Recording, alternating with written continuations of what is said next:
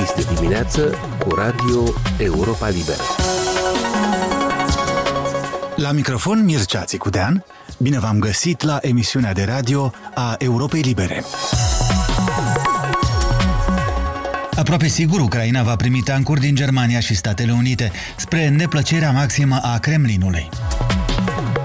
Președintele ucrainean Zelenski demite oficial de rang înalt sub bănuiel de corupție și alte nereguli.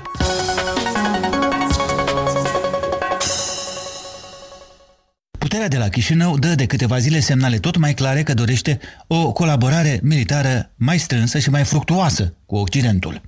La Davos, în Elveția, președinta Maia Sandu a spus că a cerut sisteme de supraveghere aeriană, dar și antiaeriene. Acestea din urmă arme letale, spre deosebire de tot ce a primit mai înainte Moldova din vest.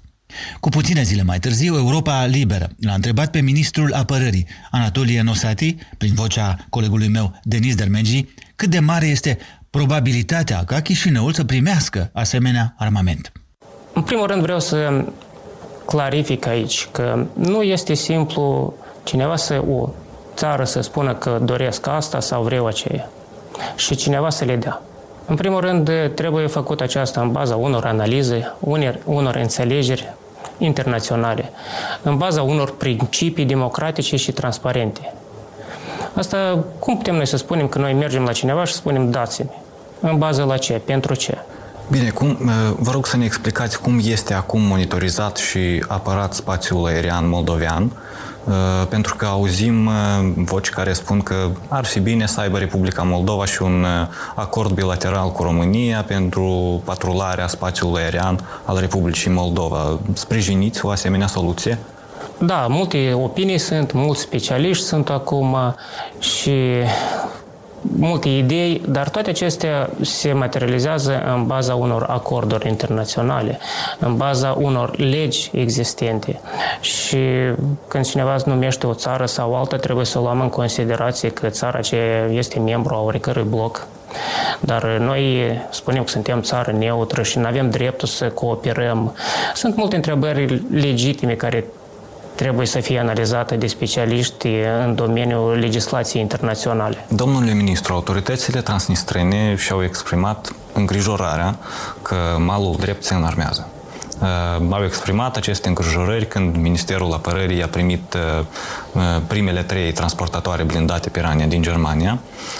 Acum se așteaptă, am înțeles că până, la, până în iunie acestui an se așteaptă încă 16. Vă așteptați la o nouă reacție asemănătoare și care este răspunsul Ministerului Apărării? Nu vreau să comentez la reacția unui teritoriu separatist care se expune asupra securității Republicii Moldova. Am menționat că toate echipamentele, toate, tot armamentul este doar pentru apărarea integrității suverenității naționale. Statutul de neutralitate despre care am vorbit, ați spus că este un așa zis statut de neutralitate. Uh, vă ajută sau vă încurcă să modernizați armata națională? Pentru modernizarea armatei naționale, statutul nu împiedică, din potrivă, ne ajută fiindcă fiind o țară neutră, cu statut de neutralitate, înseamnă că nu faci parte a unei alianțe. Înseamnă că nu poți împărți responsabilitatea cu cineva. De aceea ești obligat să ai grijă să faci față, să faci față la toate provocările. Ceea ce este foarte complicat și foarte costisitor. Și în cazul în care nu putem face față acestor provocări? Trebuie să identificăm clar uh, prioritățile, să vedem care sunt resursele noastre naționale și care sunt ajutoarele din partea partenerilor, să ne axăm pe cele priorități și să dezvoltăm capabilitățile care sunt cele mai importante la moment, reieșind din media de securitate. Vă rog să ne spuneți uh, ce credeți despre nevoia unor discuții mai serioase la nivelul clasei politice și a societății în general despre o eventuală aderare la NATO. Uitați-vă, eu sunt acum într-o poziție care reprezint oficial guvernul. Eu nu am dreptul să intru în discuții politice. Și nici nu o să o fac. Eu trebuie să-mi îndeplinesc obligațiunea mea de ministru și să continui să contribui la dezvoltarea capabilității de apărare a statului. Eu nu pot să mă ascund după neutralitate și nu am niciun drept să o fac. Precum, din punctul meu de vedere, din experiența mea, eu pot să răspund la întrebări tehnice sau de principiu ce ar fi mai bine sau cum este din expertiza mea. Dar nu pot nici într-un caz să sfidez legile de bază și Constituția Republicii Moldova. A fost ministrul apărării Anatolie Nosati, intervievat de Denis Dermenji. Unul din argumentele celor care pun la îndoială oportunitatea sprijinului internațional masiv pentru Ucraina este că țara este europeană atacată de ruși este coruptă. Cu toate progresele făcute pe plan militar de atunci de Kiev, umbra corupției continuă să planeze asupra reputației internaționale a țării. Departamentul de stat al Statelor Unite a fost nevoit acum să asigure că noi fapte de corupție dezvăluite chiar zilele acestea de președintele ucrainean Zelensky n-au afectat sau nu s-au referit direct la asistența americană pentru Kiev. În traducere, nu s-au furat banii americani. Precizarea a venit după ce Zelensky a demis un lung șir de oficial de rang înalt. Are mai multe detalii Ileana Giurchescu. Îmi doresc ca acesta să fie mesajul nostru pentru toți cei care, prin acțiunile sau comportamentul lor, încalcă principiul justiției, a spus președintele Volodymyr Zelensky, comentând demisiile și demiterile în masă. Звичайно, зараз основна увага це питання оборони, це питання Prioritățile acum sunt desigur apărarea, politica externă și războiul, a continuat Zelenski, dar asta nu înseamnă că nu văd sau aud ce spune și societatea. Iar societatea ucraineană s-a schimbat radical de la începutul războiului și nu mai tolerează nicio formă de corupție, ne-a declarat și jurnalistul ucrainean Rostislav Kotin din redacția ucraineană a Europei Libere. The authorities had to act quickly because it's time of war. There is a zero tolerance now in the Ukrainian society. Au fost mai multe investigații jurnalistice legate de acte de corupție, au apărut informații în public despre cazuri de abuz de putere. Autoritățile au fost obligate să acționeze rapid, pentru că Ucraina este în război. Acum, în societate, este toleranță zero pentru corupție sau abuz de putere, din cauza războiului. Zelensky a fost obligat să reacționeze imediat. Printre cazurile de rezonanță de corupție, de demiteri și demisii. Printre aceste cazuri se numără viceministrul infrastructurii, Vasili Lozinski. A fost concediat la sfârșitul săptămânii după ce fusese reținut sub suspiciunea de luare de mită. În vârstă de 36 de ani este bănuit că ar fi luat 400 de mii de dolari mită pentru a facilita achiziționarea de generatoare la prețul mult peste cel de piață. Și asta în timp ce sute de mii de ucrainieni erau fără căldură și lumină în urma bombardamentelor rusești. Ministerul Apărării a anunțat separat demisia viceministrului Vyacheslav Shapovalov, care a lucrat la furnizarea de sprijin logistic armatei. A venit după ce ministerul a fost acuzat că a cumpărat pentru armată alimente la prețuri de două până la trei ori mai mari decât prețul de piață. Între timp, ministrul apărării Alexei Reznikov a explicat că tot scandalul ar fi, pe de o parte, o neînțelegere tehnică, iar pe de alta o încercare de fapt de a compromite Ministerul Apărării în plin război cu Rusia. A demisionat și procurorul general adjunct Alexis Simonenko după ce presa a relatat că a fost în vacanță în Spania, ceea ce era oricum interzis prin lege, folosind, se pare, și o mașină pusă la dispoziție de o firmă ucraineană. Miercuri, președintele Zelenski a anunțat că în viitor niciun oficial nu mai poate pleca din țară decât în interes de serviciu. În decurs de 5 zile, guvernul va emite un ordin în acest sens pentru controlul la granița, mai spus președintele. O mașină de teren donată statului ucrainean pentru evacuarea civililor din zonele de război a forțat și demisia lui Kiril Timoshenko, adjunctul administrației prezidențiale, care lucra cu Zelenski încă din 2019. Timoshenko ar fi folosit mașina în scopuri private, el susține însă că a folosit-o numai pentru a vizita linia de front. Наш уряд продовжує проведення інших необхідних державі реформ.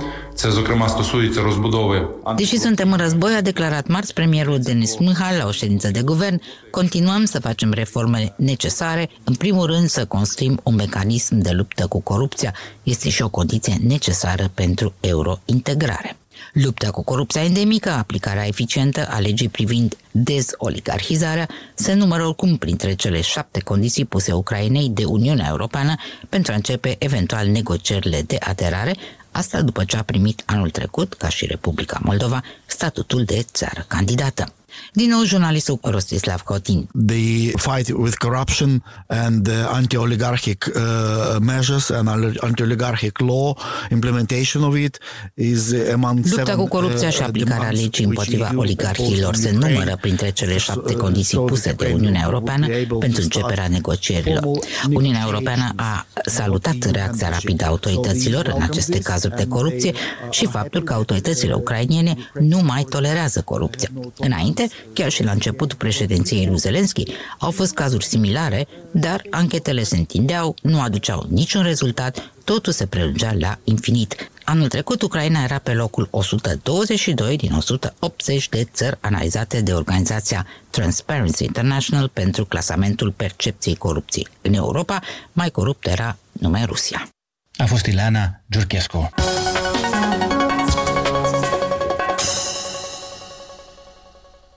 Mai multe ziare occidentale numesc posibil moment de cotitură în războiul din Ucraina acceptul Germaniei și Statelor Unite de a trimite țării invadate de ruși, în urmă cu aproape un an, tancuri grele de tip Leopard 2 și Abrams.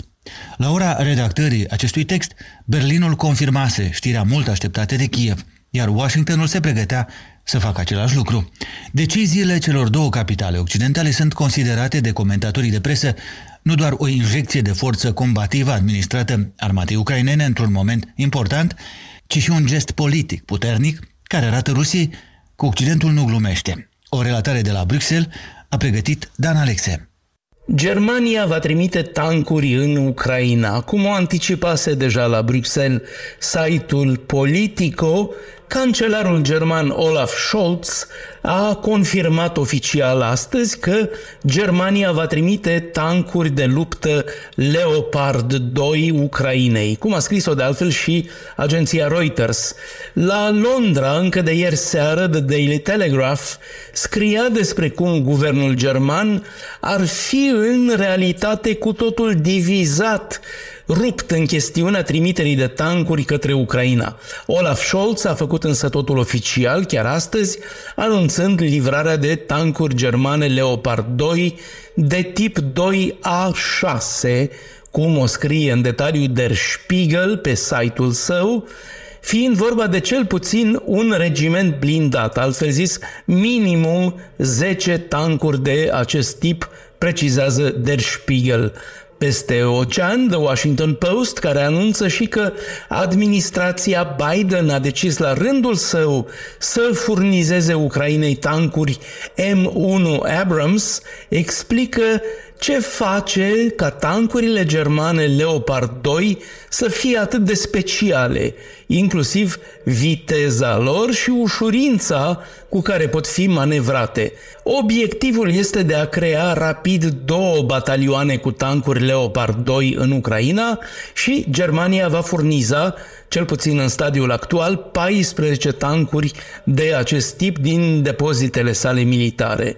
Comunicatul oficial mai afirmă și că antrenarea militarilor ucraineni în vederea utilizării acestor vehicule de luptă va începe în curând chiar în Germania și că Berlinul va pune la dispoziția trupelor Kievului munițiile și celelalte elemente de logistică necesare pentru folosirea acestor tancuri Leopard 2.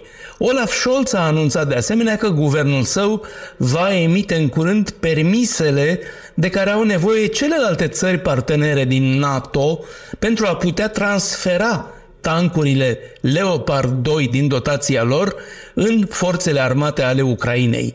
Polonia a devenit prima țară membra a NATO care și-a exprimat intenția de a furniza tancuri Kievului, făcând un anunț privind trimiterea unei companii de 14 tancuri Leopard de fabricație germană. Bruxelles, Dan Alexe pentru Radio Europa Liberă. Emisiunea noastră se încheie aici. Sunt Mircea Țicudean și vă invit să ne urmăriți în continuare nu doar la radio, ci și pe pagina noastră de net la moldova.europalibera.org și pe rețele. Aici e Radio Europa Liberă.